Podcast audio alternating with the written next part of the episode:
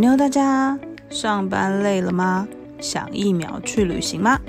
欢迎收听，下班一起去韩国哦。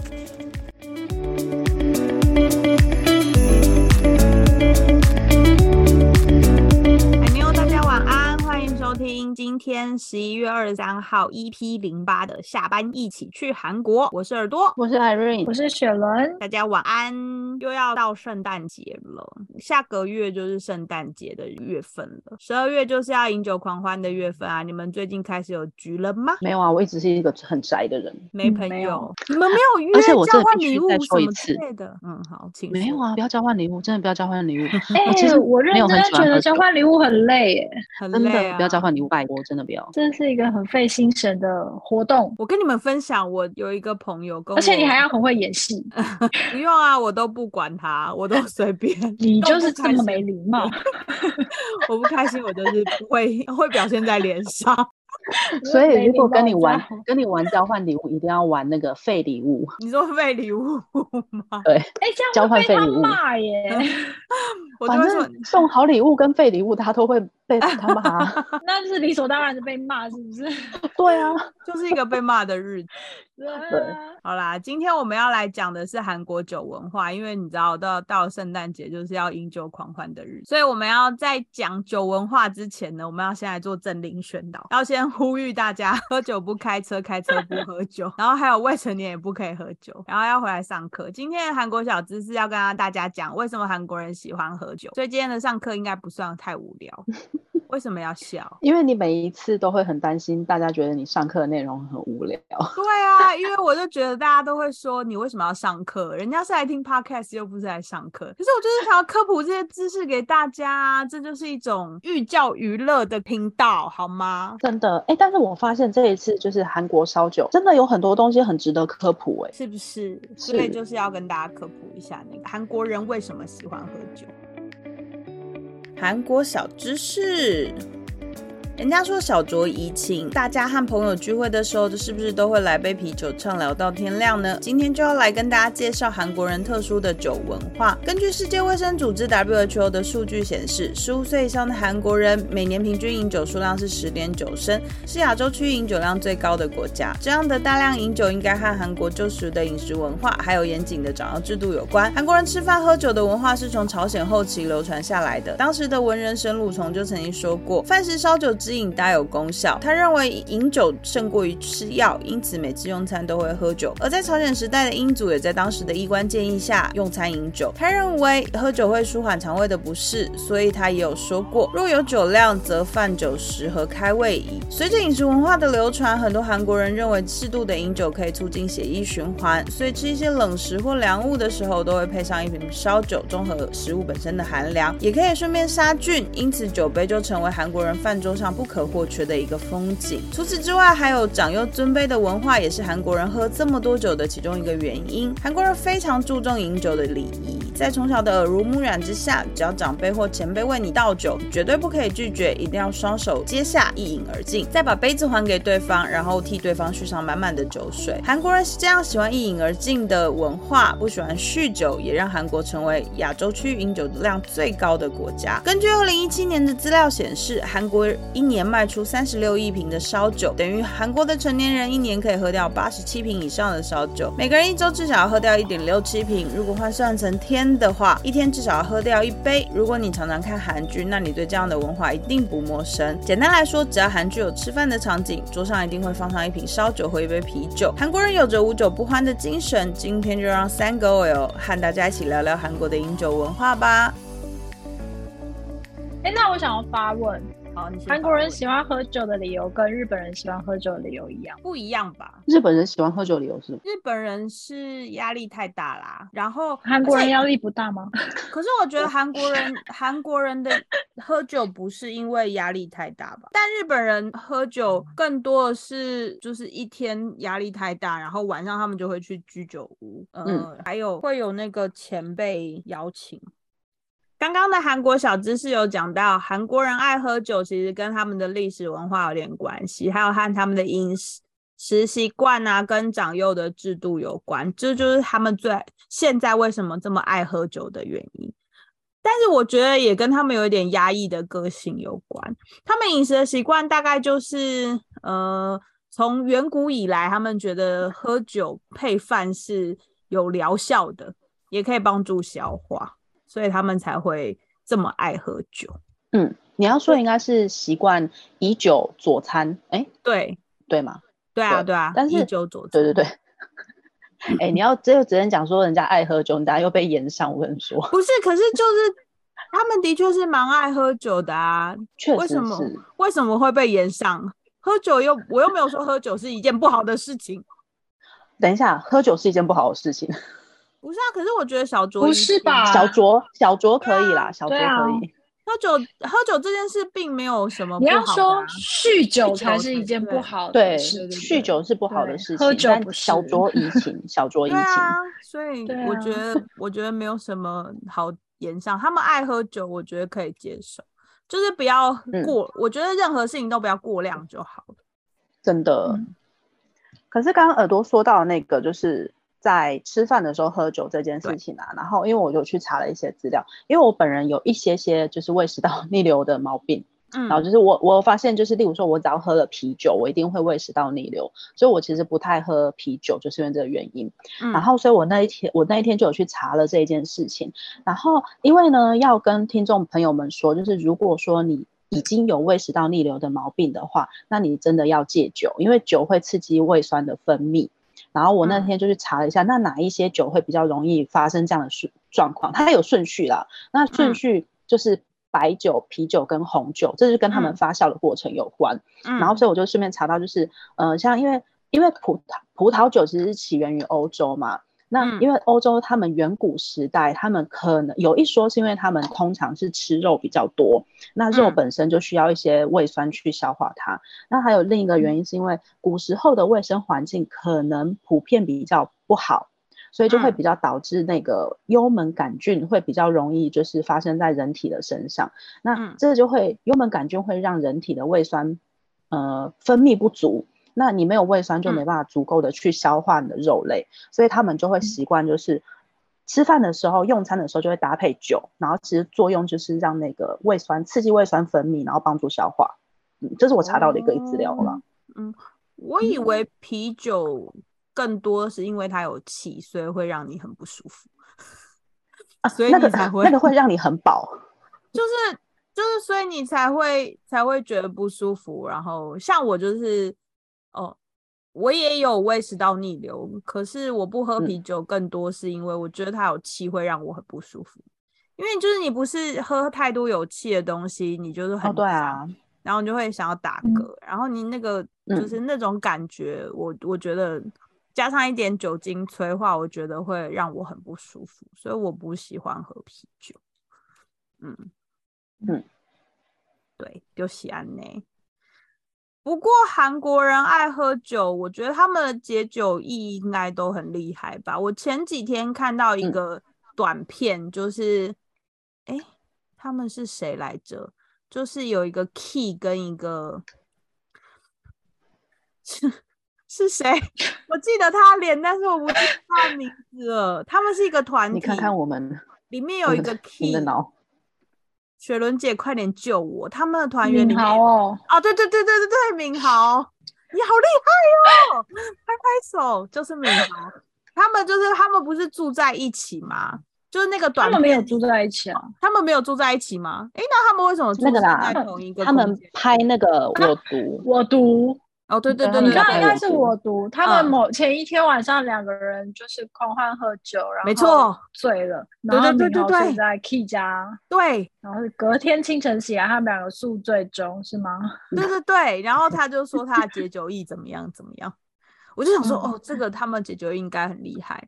我以前有一些日本的同事啊，他们就是前一天晚上就是喝嗯再多酒，然后醉烂醉哦，就是那个不省人事到就嗯是要别人搀扶进计程车，然后甚至把他送到饭店的那种醉。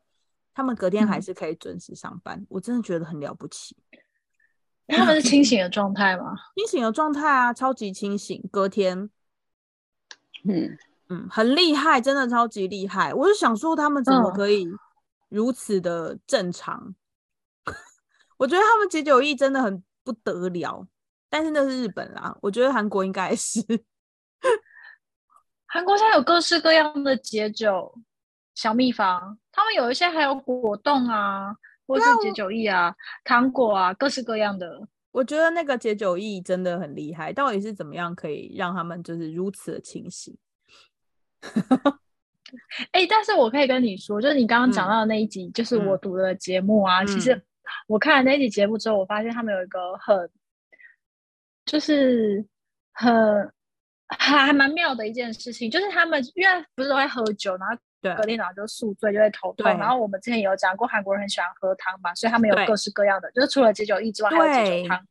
然后他们那一天早上，后来两个人有在吵架，那吵就是他们要吃什么来解酒。因为他们要吃早餐，然后我才分才发现说，哎，其实韩国人他们就是针对解酒这件事情也有分派系，不做酷，就是比如说，对，就是有分派，就比如说我那时候看到他们就是会有所谓的油腻解酒派，嗯，然后或者是清爽的解酒派，或者是你要辣味解酒派，那它的区别就是说，你隔一天宿醉很不舒服的情况下，你要吃什么东西来解酒，然后像那一天早上 K 他可能就是想要油腻解酒。他就是想要吃汉堡啊，吃一些比较 heavy 一点的东西，然后可能像敏豪，他就是走辣味解酒的那个路线，他就想要吃一些可能类似泡菜比较辣一点的食物，辣一点的泡菜，但他是没有具体说对。然后所谓的清爽解酒，就是他们有一些，比如说像明太子汤或是冷面，就是吃起来就比较清淡清爽一点的，他觉得就会有助于你缓解你宿醉的不舒适。哎，所以他们那种解酒是吃东西吗？就是吃进食，然后来解酒。对我，我之前看到某种程度上是要消化，对，就是吃一点汤，然后让你的胃比较舒缓一点点。因为可能是宿醉之后头痛、胃不舒服，那他就会吃一点汤，然后热热的暖暖你的身体这样子。哦，然后让你身整个人可以慢慢的清醒过来。可是我觉得他们蛮热汤，热汤我可以理解，热汤我可以理解，但那个我最不能理解是油腻，真的对油腻解酒派这个我我知道，但是 舒服是在那个就是用油腻感，用不是油腻感。你刚刚那一段全部重讲，因为你那个，我觉得你的设备真的有问题，因为我跟你说，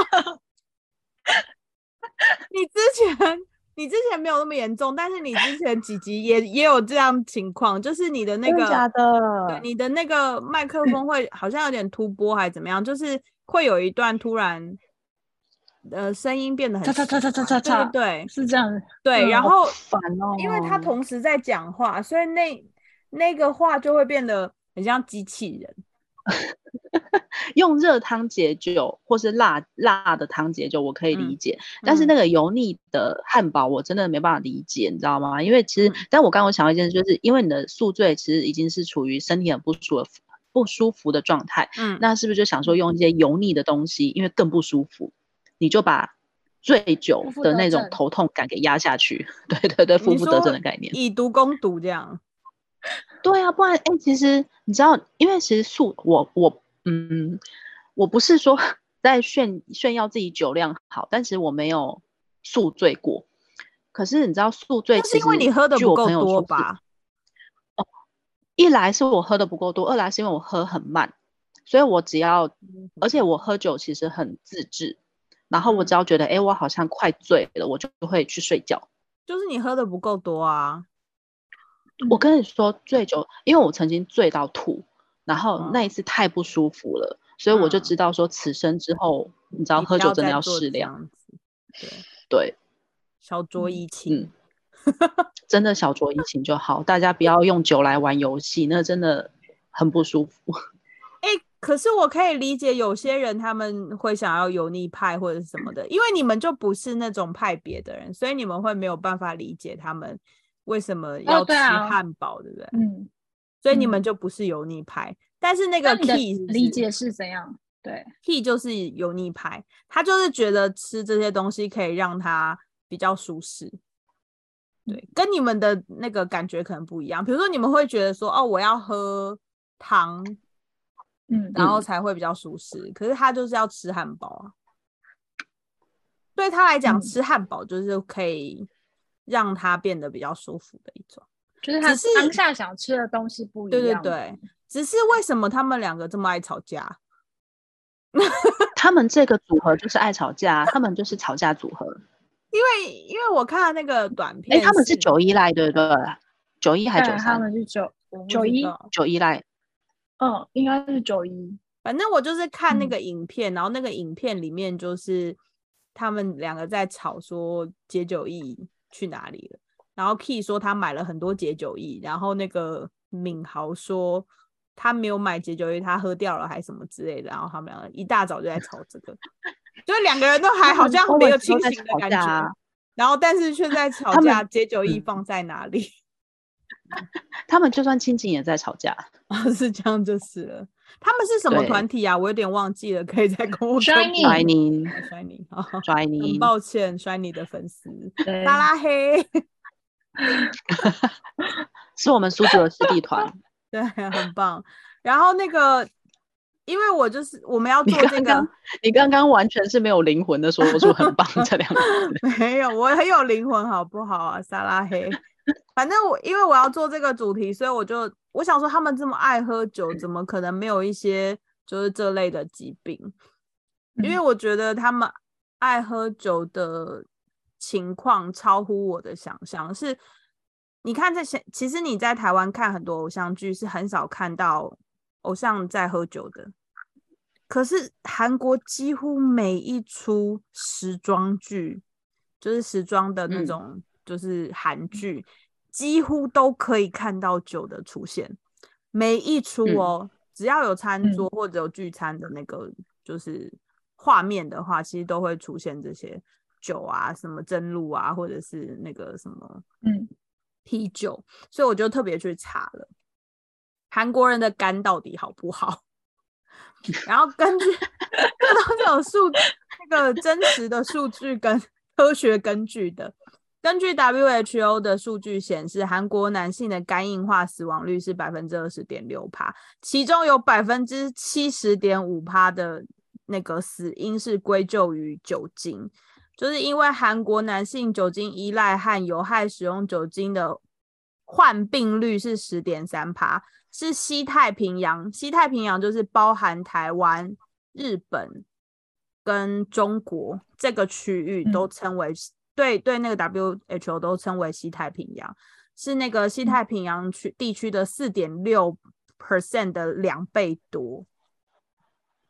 然后，而且因为这些那个，因为韩国人很喜欢喝酒嘛，所以他们喝酒闹事啊，喝酒睡路边的这些状况也是就是屡见不鲜。所以在这边真的 要再次呼吁，喝酒就是小酌怡情就好了，我觉得影响身体真的很不好。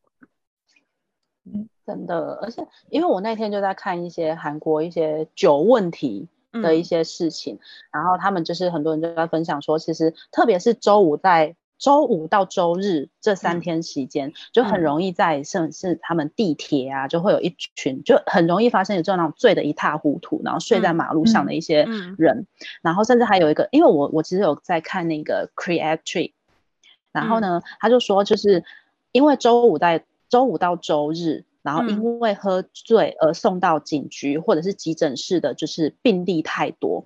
然后其中他有个小编就讲说，他有个朋友，就是刚好就在那三天，不知道哪一天里面，他因为肚子痛，然后送进送进去急诊，然后结果第一医生的第一句话却是问说，你是不是喝太多酒？哦，因为就是他们有这其实有点对。对，所以医生就会说，先问他说：“哎，你是不是喝太多酒，所以才送进来？”但他其实那个小便的朋友就只是，就真的是肚子痛。嗯，哎，我觉得蛮合理的。就是他们的喝酒文化真的很可怕。对啊，哎，可是我不太理解，就是大家一起睡路边这件事情到底是什么样一个？没有大家，因为你，我我，但我的意思是说，不管是大家或一个人，因为你喝酒，你不会是独酒，因为如果在外面喝酒，一定是一群人。但你的朋友怎么会？把你丢在路边，或者是不不送你回家，因为如果比如说我们一起去喝酒，其中一个人醉了，我们一定不可能放他自行上路，一定是会找一个人送他到他家，或是把他安顿好之后，我们再离开。理论上是这样子吧？这有可能是因为他会说：“哦，我没事，我没事，我没有对。”对，我跟你说，我真实有遇过，但是这这件事情是在日本。刚刚不是有说日本人也很爱喝酒吗？然后我们是搭晚上的电车，就是要回家的路上，大概十点左右，在电车上面就真实遇到有这样的人，就是他整个嗯，就是整个醉到睡死。对，睡在那个电车上面的椅子，然后横躺。他原本也有朋友，但是因为他朋友就要下车了，所以，嗯，就是他就他就一个人，就是继续坐电车，然后就坐 睡在电车上面，所以就真实是有这种状况。而且其实因为你知道酒精它上那叫什么，我忘记那个形容词，就是酒精在上来的时候，其实它是。一段时间的累积，所以确实有可能他他们在散场的是说，哎，我没事啦，我没醉，我可以自己回家。但是那个时间随着，嗯，对，随着时间的堆叠，你那个酒精 脑子里面酒精的含量会越来越高的，嗯，然后可能那个当下你就断片了，你就找个地方，然后你就睡了，然后隔天醒来就发现，哎，靠，我在大马路上这样，这样真的很可怕。嗯，哎，我在台湾有遇过，哎，就是。一个大白天，早上六点多的时候，然后我那时候好像要回家，我走在路上，然后发现就路边有一个，就是路边有一个楼梯，然后有一个男生躺在那里，好可怕哦，就是真实的情形。所以我可能会绕路走，不要接近那个楼梯。但因为那条路很宽啊，然后楼梯是在比较里面的，所以其实你就只是看到有一个人躺在那个楼梯上面。我跟你说这种事情，你晚上如果你有去机会去信义区，然后在晚上看电影的时候，超级多。然后我都会跟我的朋友说：“哎，这里好危险哦，我们赶快离开。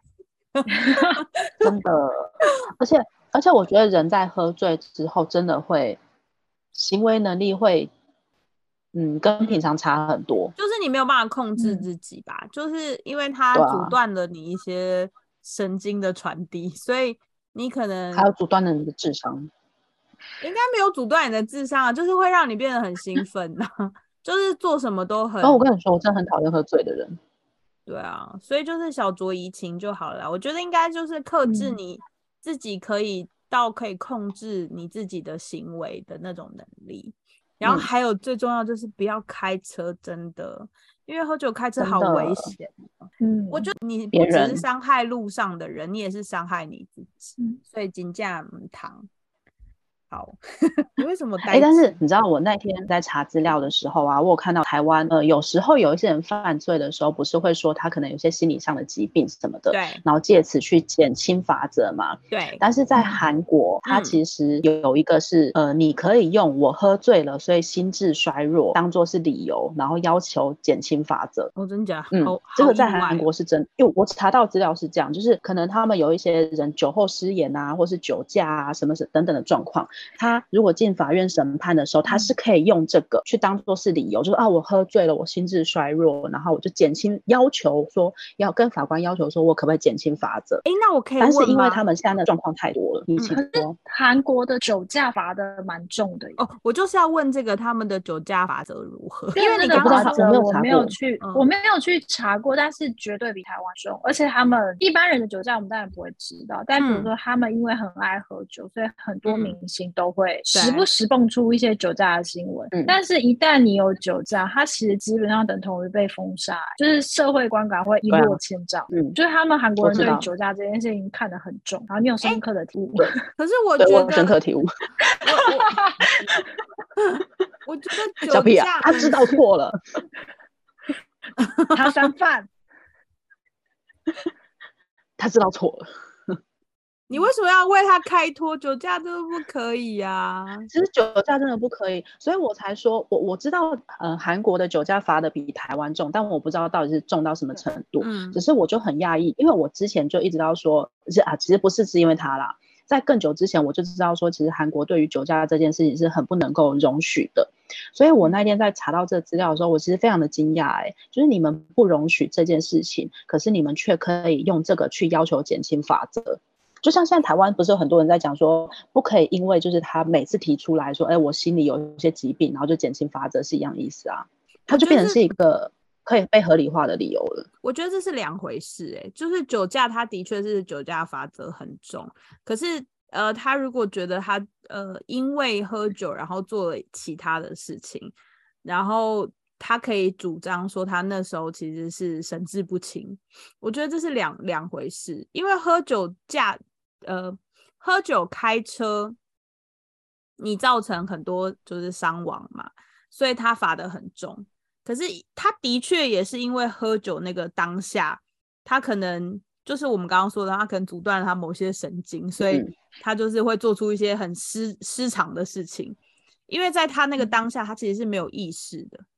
对，对，所以，所以我觉得这是两回事啊。我觉得就是喝酒开车，跟他主张说他喝酒，然后他没有，就是没有那个，呃，没有清楚的脑袋，没有那个意识，没有对，没有行为能力。我觉得那感觉是两件事。如果他现在可以因为他说哦，我喝了酒，然后就是因为我没有行为意识，然后我再去开车这件事情，所以才会导致我。伤害这么多人，我觉得那就不可以。对，我的想法是这样。但但我想问，就是嗯，但是反正我觉得，如果说这个东西是可以帮被当做是理由的，就很容易被滥用。所以现在有很多的越来越多的韩国民众，其实有去要求说，希望这个制度是可以必须要去废除的。对，嗯，请说。我觉得那就是法律，它必须要一直一直调整到。就是适合到所有的人嘛，就是因为他们之前不是有一个我们，我记得我们之前有讨论过一个谐星，对吧？嗯，有一个谐星，他被他爸妈就是什么哦，其中他不是有他爸爸有主张一个什么理由，然后让他就是，哎呀，我忘记那个理由是什么，但是我们那时候讨论到现在是。也是有一个法律，然后让他爸爸可以逃脱这一切。嗯，对。但是我们现在一个字都想不起来。没关系，不重要。反正就是会有一些，我觉得会有一些不合理的法律，然后去让本来要应该受罚的人，然后就是不用受罚这样。但是法律就是这样子嘛，它可能是很久以前被制定出来的，就是它必须要。经过一些时间的调整跟调教，然后才会更符合就是时事的需求。对，嗯，我的想法是这样。但我刚刚要问的是，他们罚的这么重，为什么他们还这么多酒驾？而且他们开车喝酒这件事情，我觉得好像不止。其实我觉得不只是他们平常的路人，就一般路人。没有在重视，他们艺人也没有在重视哎，因为我跟你说，我觉得在台湾其实很，我觉得比较少见艺人酒驾这件事哎，对吧？你很少看到，当然还是有，但是我觉得跟韩国比起来，真的是少蛮多的，还是因为韩国。艺人比较多，然后台湾可能 算起来艺人那个总数比较少。可是你知道，因为因为他们的喝喝酒的太频繁真的太嗯对。没有，我觉得台湾人也很早就开始喝哎，但他们可能从一大早就开始了。如果我们是正常的聚餐，没有说好要喝酒，通常不会吃饭配酒。但他们如果只是去吃个晚餐，那一餐就会直接开始喝酒。嗯。但是他们难道没有代驾，或者是有啊，或者是计程车？有啦有。那他们为什么？我觉得说不定韩国的代驾比台湾还发达，说不定。对啊，我觉得是。但但我的意思是说，嗯，可是我跟你说，就是有会有那种不幸，就像你们刚刚说，他觉得他自己没事，嗯，他可以自行回家，不是他有可能，可能他觉得他当下还清醒，他可以自己开车回家，就是他没有把。这个危险性放在自己的心里，觉得他可能会影响到所有用路人的安全。所以我的意思是说，为什么他们会觉得？因为你看哦，如果他们真的被抓到了，他们就是真的面临的是就是全网封杀这样子。可是你你你在喝之前，或者是他们他们是不是没有内建说喝酒不开车，开车不喝酒这个就是这个意识？因为我觉得台湾，我觉得。我觉得或许是他们就是这这一类的人，就是心存侥幸。嗯，你说觉得就是就是会做这种事情的人，应该是说不不只是单指艺人，是所有你会喝了酒之后开车上路的人，你一定就会心存侥幸。我只是喝一点点，我现在很清楚，我不会被理解，我不会出事。嗯。我相信，但是但是我要讲的是，因为艺人你更在乎的其实是你自己的形象，还有你未来要赚的钱嘛。因为你就是在就是大众面前，然后你要做一个榜样，所以我才会想说，他们艺人酒驾的那个新闻好像蛮多的，然后跟我的想象是。我我觉得在台湾或者是在香港，我觉得这种事情反而比较少，因为我我在想是不是因为台湾跟香港的人都很害怕被舆论就是 淹没，因为就是会被骂啊，然后可能除了被骂之外，然后被抓了不得了，还要就是罚钱。哎，那如果好，我说另外反向思维是，可能台湾跟香港对于艺人酒驾这样的新闻不大会去报道，就即便他有可能被抓到酒驾了，但新闻并不会爆出来啊。可是，在韩国这件事情是很大条，所以一旦你，即便你可能是个十八线的小明星，有可能还是会有一丁丁的新闻篇幅说，哦，某某某某男星、某某女星就是酒驾被抓。对，因为如果像在台湾，可能是你要一定有知名度，就是你上了报纸，人家会知道是你的记者，才可能会有兴趣爆出来说，哎，某某某昨天酒驾什么？你胡说！台湾明明就是新闻有很多十八线，你也不知道他是谁，然后他在那边就是报道说他今天。做了什么？他干嘛了？干嘛了？就心想说关我屁事啊！我跟你说，看台湾的新闻，我现在越越来越少看，因为所以你在那边说什么十八线？没有，他们十八线也会报，好不好？因为有的时候就是你也没新闻 啊，那个就是没新闻呐，那是不得不的情况下。但韩国可能是一定会报。韩台湾就是哎，台湾的新闻真的越来越废。台湾就是很多没有新闻的时候啊，他们就会一直 repeat 一些很无聊的事情。嗯。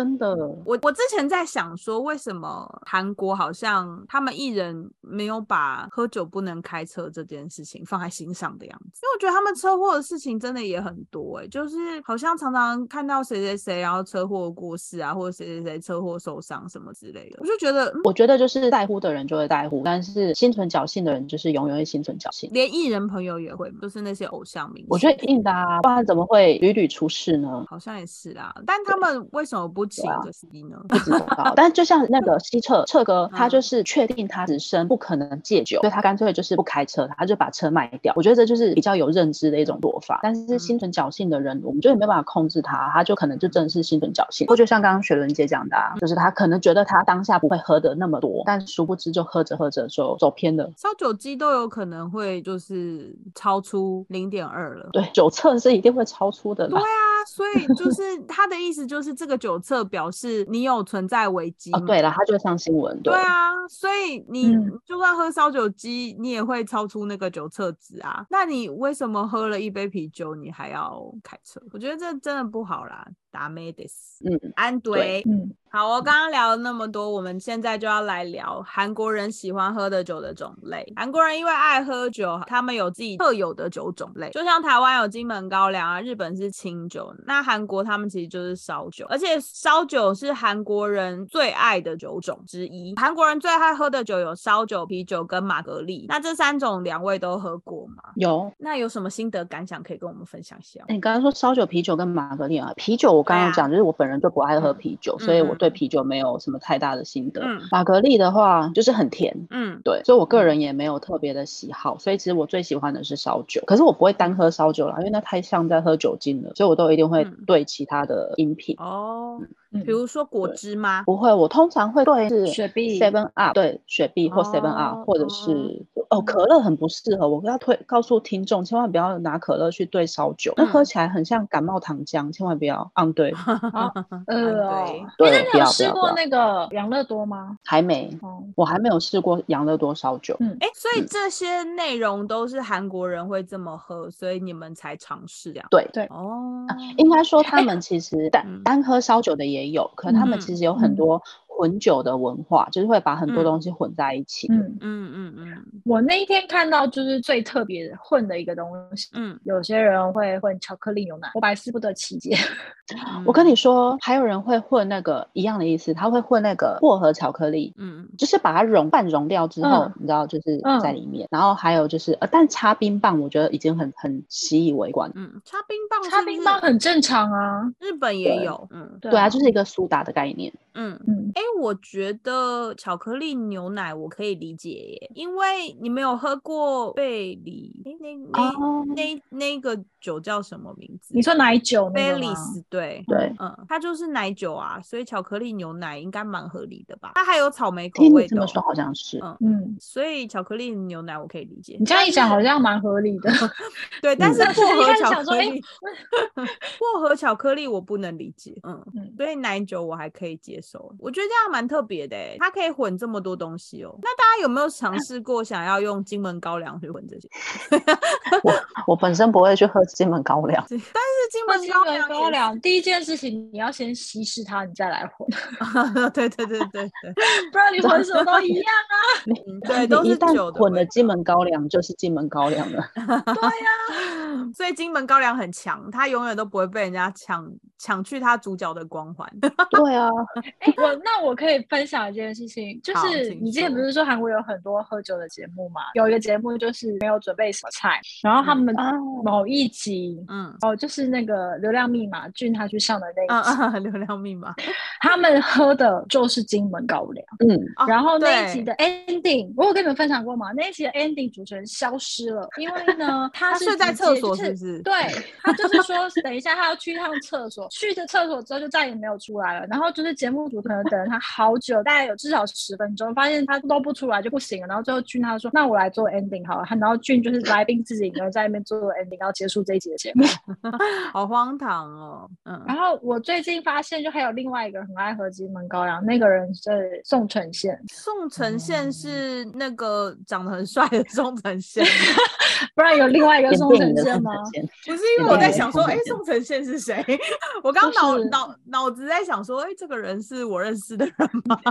就是你记忆中的那一位宋承宪，对他好像也很喜欢喝金门高粱。真的假的？金门高粱真的有，就是很多爱好者，日本人也很喜欢喝金门高粱。我跟你说，日本人更喜欢喝台湾的另一种酒，叫做绍兴酒。日本人超级爱喝绍兴酒，可是因为绍兴酒是黄酒，所以它它的那种酒会就是会有酒臭味，就是你喝完身上会有非常非常重的酒味。我刚刚说的这三种酒啊，就是烧酒、啤酒跟马格利，是依照酿造跟发酵不同，所以他们搭配的那个食物也会不一不太一样。就是对韩国人来讲，他们在吃什么东西就会搭配什么酒。那烧酒呢，因为是用酒曲经过蒸煮、糖化、发酵，然后蒸馏。陈酿再做勾兑而制成的蒸馏酒，现在普遍市面上看到的大概酒精浓度是在二十帕左右，是韩国人餐桌上最常见的酒。他们在吃生鱼片的时候一定会配烧酒，因为他们觉得可以杀菌，可以暖胃。然后另外一个就是啤酒，那啤酒就是用啤酒花去酿造的。我想这个应该不用再跟大家什么特别介绍。啤酒一般酒精浓度就是大概四五帕左右。韩国人爱喝啤酒的原因，主要是因为他们超级爱吃炸鸡。所以对他们来讲，吃炸鸡就是要配这种有气的饮料，就是配啤酒才会够味。然后第三名就是玛格丽酒，那玛格丽跟烧酒一样，都是用米发酵而酿制成的酒。我觉得玛格丽更像是台湾的酒酿。大家有吃过酒酿吗？就是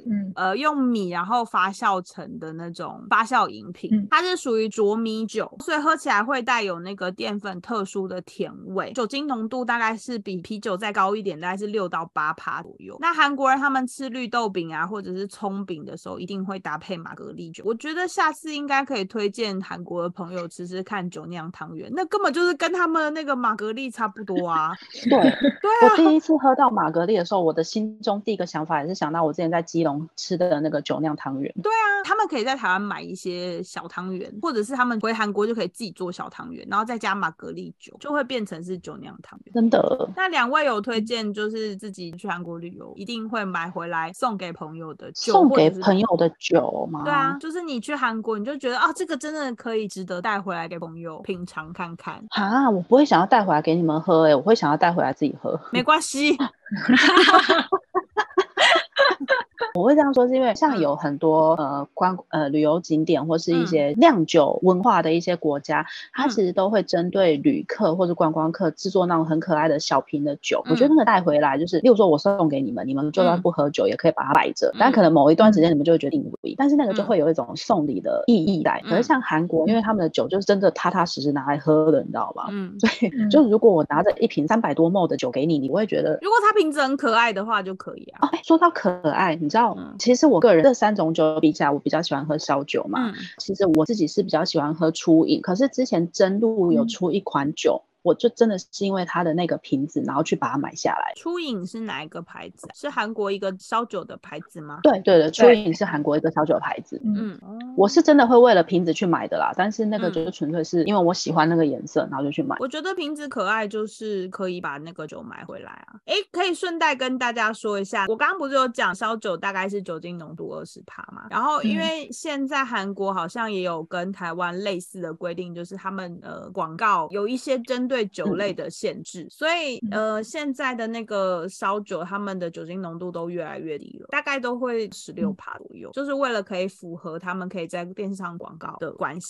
嗯嗯，这个我可以补充，因为我那天有看到这个资料，他说其实酒类都可以在电视上做广告，可是如果你超过十七 percent。含十七 percent，你就只能在晚上十点之后进行广告。所以像有越来越多的酒商就会把他们的酒的酒精浓度压在十六点九 percent 以下，嗯嗯，这样他们才可以在晚上十点前做广告。嗯嗯，对，这样就会有一些影响啊，我觉得。对啊，嗯嗯嗯。那我来讲一下我自己想要买的，好了，就是刚刚有想正路正，不是正路，是真路真路，我想真路 接完，我想接完 真路。然后我自己想买的是之前有看过那个普。仔饭的烧酒就是翁都酒对吧？他自己出的那个，对他自己出的。嗯，他是用江原道原州的大米做的，没有任何添加物，有透过纯蒸馏的方式制作而成的，所以酒精浓度比较高一点，大概是二十二帕左右。然后呃，像现在常见的那种绿色玻璃瓶的那种烧酒，是西式的烧酒，是有酒精浓度大概九十五帕的乙醇，然后去勾兑而成的。据说古仔饭为了要出这个烧酒啊，他就是去跟制作烧酒的那个酿酒厂的老板见面，然后那个老板就跟他讲说，他应该要亲自来种那个大米，才可以监控那个品质，才可以做出一瓶很好的烧酒。所以据说他为了要做这个烧酒，他每个月都会去那个酒厂下田耕种。我有查了一下他那个销售量啊，他是大概二零二二年的二月上市的，然后官网是大概两分钟就卖完了，然后七个月大概卖了一一百七十二万瓶，所以我有点好奇他到底有多好喝。可能粉丝也买了不少吧，我不知道。可是我觉得七个月卖一百七十二万瓶，蛮惊人的。呃，然后我有稍微看了一下它的瓶子，我觉得它没有特别，的确是有比较有设计感啊。它是透明的瓶子，然后有一个黑色的酒标，可是我觉得没有到好像一定要买的感觉。可是如果它可以卖这么多，搞不好很好喝啊。哎，可是我我觉得就是一来可能就是粉丝真的也大力支持，嗯，然后另一个是其实韩国人真的在酒市场就是消费很多哎。然后因为我那天其实有查到一个资料，就是他就写说，因为那时候呃韩国人那时候大概有五千万人。口，他们一年就卖掉了三十六亿瓶的烧酒，三十六亿耶！嗯，所以其实你刚刚说一个月，你刚刚说卖多少？瞬间失忆，七个月一百七十二万，那好像听起来就很合理，你知道吗？嗯，对不对？可是因为它是新进品牌啊，我觉得这个是嗯，而且它很贵哦。它跟一般那个，它跟一般的酒的的售价不太一样。嗯，我记得好像是两万多块韩币吧。哦，那真的贵蛮多的。对啊，嗯，所以其实我觉得应该是有一点差距。嗯嗯，所以我想要喝喝看它到底有多好喝。但你平常有在喝烧酒吗？没有。因为我觉得你有喝过吗？等下那么，你有喝过吗？你说我吗？没有。对。哦，好。因为烧酒还是有比较重的酒酒精味，它就是在喝酒精诶。对我而言，我本身是不喝酒的人，我加上我又会酒精过敏，所以我真的是不大爱喝酒的人。然后我有喝过纯烧酒，我觉得对我而言，就是因为我就不喜欢那个酒精的味道。可是那一口下去，我觉得如果你平常不喝的话，应该是有办法接受。所以我如果是喝纯烧酒，我一定会兑东西，而且通常大家推荐的比例可能会是一比一，我可能会默默的把搭配的可能 变成汽水啊，在 一比一点五之类的，就是 淡化那个酒精。但是可是因为你调酒本来就是会依照个人口味去调配啦，嗯，对啊，嗯嗯嗯，对，蛮合理的。可是因为你刚刚说到，就是胡彩发的那支酒，它其实是用那个江原道的哎哪里啊水吗？大米大米哦，但是那我猜它应该也有使用江原道的水，因为我刚刚不是有讲到，我个人比较喜欢喝初饮嘛，其实我也没有这么喜欢酒精味过于浓，对我比较喜欢喝初饮，就是因为初饮它其实是用江原道那边的天然的盐盘水去酿造的，因为它那个矿物质含量比较高，所以它其实喝起来会比较顺口。嗯嗯嗯，对啊，但是没有喝过烧酒的，还是最好先对对着喝再比较好。可是因为烧酒它本身的制成方式其实就是刚刚不是说了嘛，用百分之九十五或更高的乙醇去勾兑，就是变成的酒品，所以所以其实它就是酒精啊。对啊，是这样对啊，对，所以你们对他们的期待是不是太不切实际？好，没有，那这样我就要说，所以我就是比如说像现在烧酒，是我们刚刚讲的都是纯烧酒，可是现在烧酒他们是有另外一个分支，就是他们开发各式各样的水果口味。哦，对对对，然后水果口味，对水果口味，它的那个酒精浓度可能爬出，因为比如说刚刚讲的，大部分可能会压在十七，它可能就会更低。但是对于爱喝酒人，他可能就会是果汁。对，但是比如说像 对，就会因为它就会变成，因为你带了水果的甜味，它就会变得更甜，然后酒精的那个感觉就会又更低了一些些。所以就是，比如说像平常不喝酒，我就会觉得从这个入入手会是最适合，就是这样的感喝酒的感受，你喜不喜欢？再慢慢的一步一步的加重。像我就会很推荐真露的青葡萄，真的啊，我觉得真露 现在你不要那个脸，我知道你不喜欢喝，但我要说真露的青葡萄它真的就很甜，它就是有点类似像葡萄果汁，但它就是很香很甜，但是没有什么味道吗？对我而言，我还是喝得出来。对，可是它就是会让我觉得至少是我可以接受的程度，不会一下就呃怎么会不舒服，就是它可以让我顺顺的喝下去，然后可以一一口接一口，因为不然通常我喝酒，我可能喝了一口之后，我就要休息一下。嗯，但是我问你哦，你如果是喝那个的话，你有你可以一口接一口口，你可以把它喝完吗？我没有办法把它喝完，但是那你就是我不会觉得，但我的意思是说，我不会觉得喝下一口对我有压力。嗯，对，就是对我而言，它就不会是，然后我要再喝一口，然后我要先做好心理准备，会有那个味道冲上脑之类的。但它就是可以让我顺顺的，但是我喝了应该还是会有一些生理上的反应。会，因为我这样说，就是像那个的真露他们自己出的，或是初饮他们自己出的那一些有水果味的烧酒，其实它酒精浓度是没有差异太多的。就是如果说是一刚开始要接触烧酒的人，我是真的强烈好像还是会过十趴，对，还是会过十二趴，十二趴左右。所以我真的推荐，如果你真的是想要喝喝看，可是酒量还不确定自己到哪里，你真的就不如拿那一些酒，然后自己去兑其他的东西。我强烈的推荐兑 Seven Up，你不管是什么口味的烧酒，兑那个都很正常。为什么不是应该是在家喝就好了？哦，在家喝，我都在家喝啊。不是我的意思是说，他如果只是想尝试喝这些酒，然后你怕怕不舒服，还让他去兑 Seven Up，他就是想要喝那个味道呗。那你就喝吧，你就喝吧，你就喝吧。那你就准备好解酒的东西就好了。你不是应该说哦，你就在家喝就好？为什么是叫你？为什么是带他去？因为哦，因为我我自己我自己本来就一直都是在家喝酒，所以我没有想到这件事情。但如果你真的就想喝原味，那你就喝吧。我想说，你为什么不是叫他们在家喝，而是你你跟他们讲说哦，你们可以对 seven 喝，不是感觉很不合理耶？因为我很怕，就是我们将来的听众们听到，然后又是一个酒量比较不好的听众，然后就真的以为那个是可以拿来牛饮的，你知道吗？不行，那还是不行，不行，谁会谁会这样想？哎，不好说。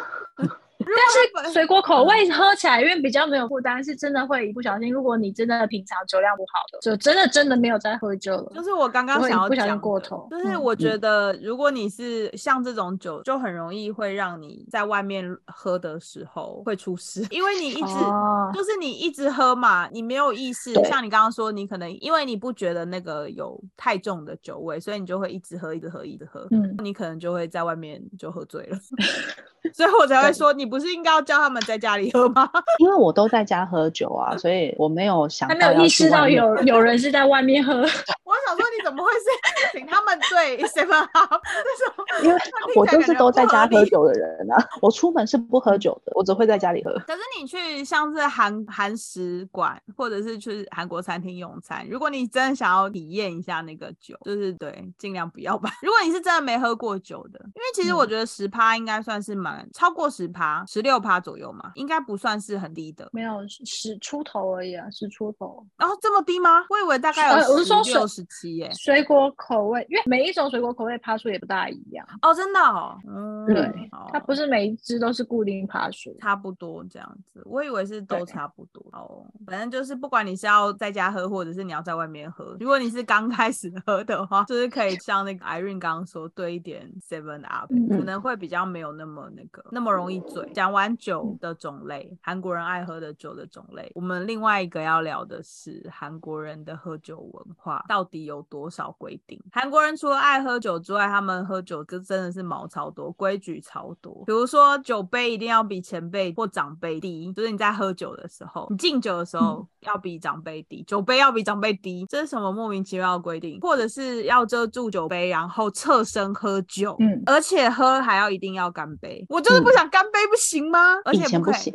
不可以一个人喝酒，到底是有多少规定啊？觉得真的、哦，那个让不可以大家压力，那个不可以一个人，那个压力真的超大。可那个嗯不可以一个人喝酒是，还是指说，如果你是在一个社交的场合中，你不可以一个人喝酒。对不，是哎、他不是说在外面其实也不太能够一个人喝酒哦，这可能跟韩国人本身的文化有关，因为他们本来就在外面一个人吃饭。对他们不会一个人在外面吃饭，所以他们也不会一个人在外面喝酒。如果你要独酌，通常会是自己在家里，就跟 Irene 一样。对，因为如果你在外面，人家就会觉得你没朋友，或者是你有社交问题，你刚失恋什么的。这这样讲的好严重。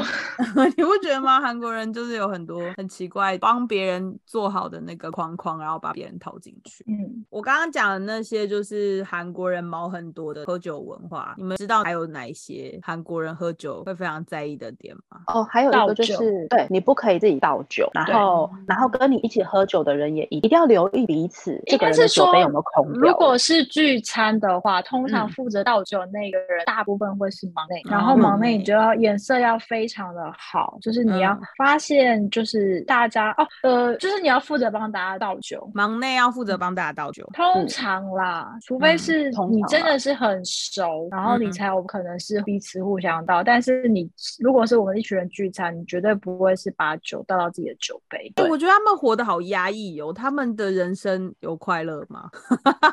他，我觉得这是他们习以习以为常的文化了。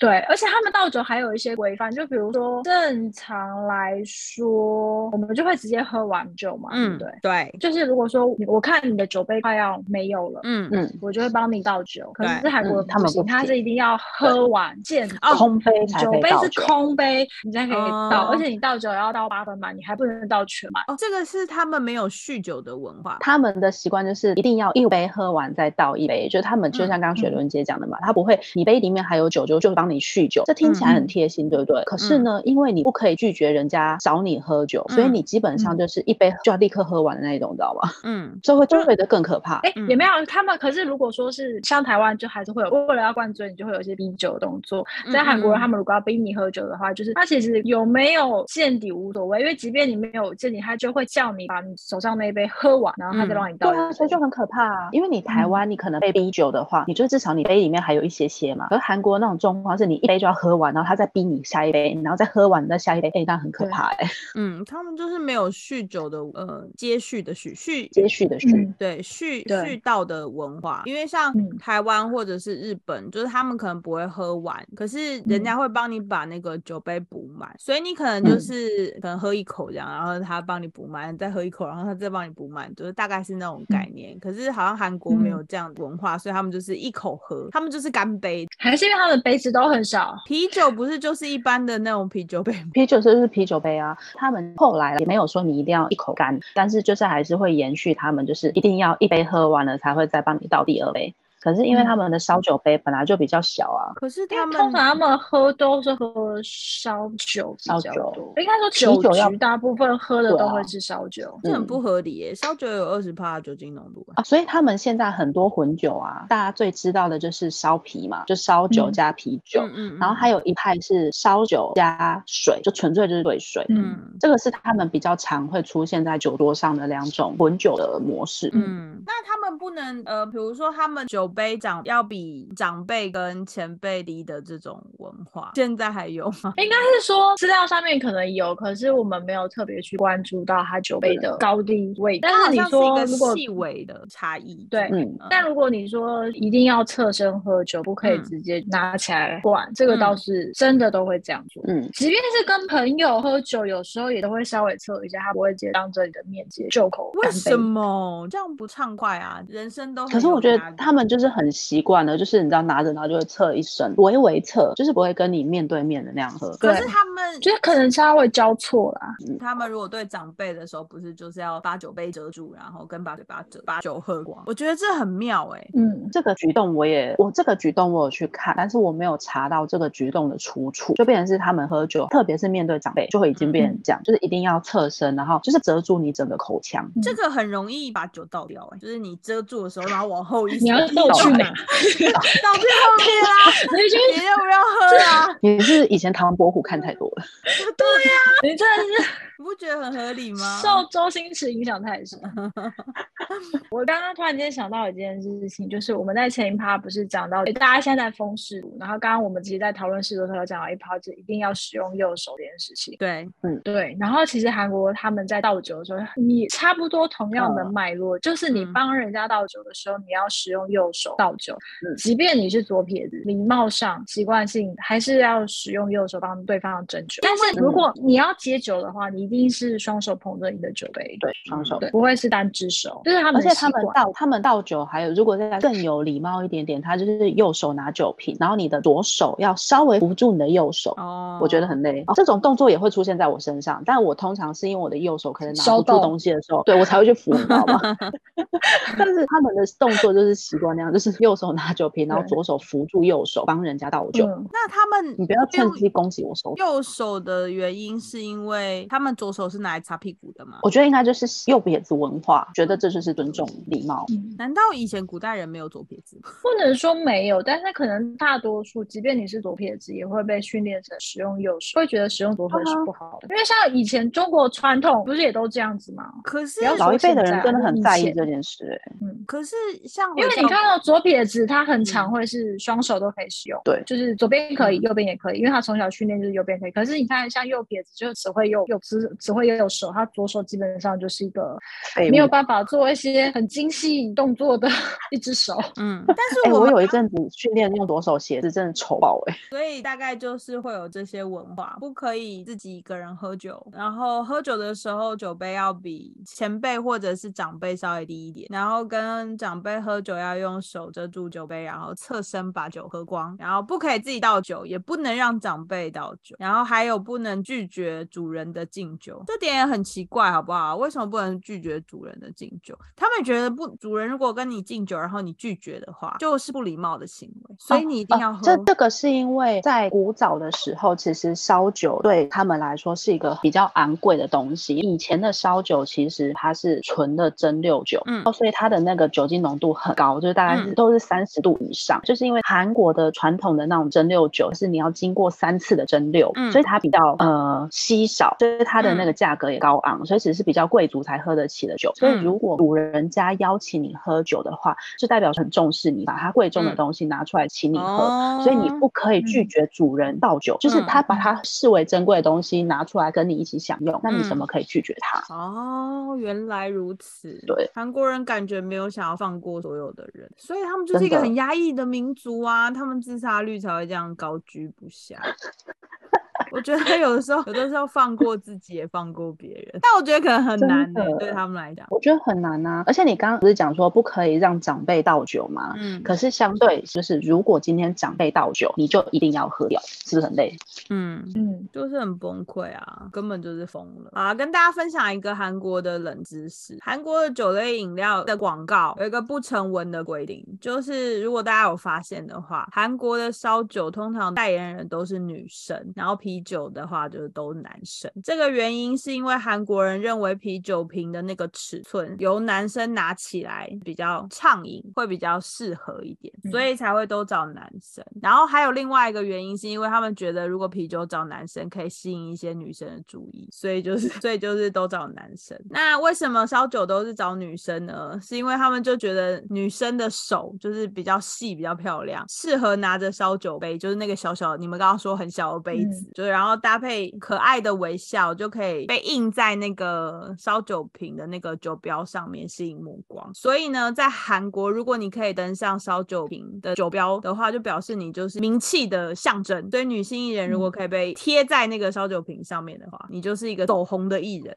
比如说像那个国民妹妹 IU、国民妖精李孝利，都是著名的代言人。哎，可是这个我要更新一下冷知识，就就像刚刚耳朵讲，就是你如果可以变成烧酒瓶上面的酒标标签的话，就是你是那个时代当红的艺人。嗯。可是啊，在二零一九年开始，他们烧酒瓶身上是禁止张贴艺人的照片当做是酒标，是不是因为他们觉得会推推广助长喝酒的？文化，他们不想要。对，因为就是在那一年，他们把烧酒列为跟烟草一样，就是列为一级的致癌物，所以他们就禁止用代言人，就是印在那个酒瓶身上，就是像刚刚耳朵讲，就是一种文化。然后所以就是反正就从那个时候开始，他们就禁止在瓶子，你们还是可以代言，你们可以出现在海报上面，可是你们就是不可以出现在那个酒酒瓶身上。嗯，对，嗯，这也是一个很有趣的冷知识。对，好哦，那两位还有针对。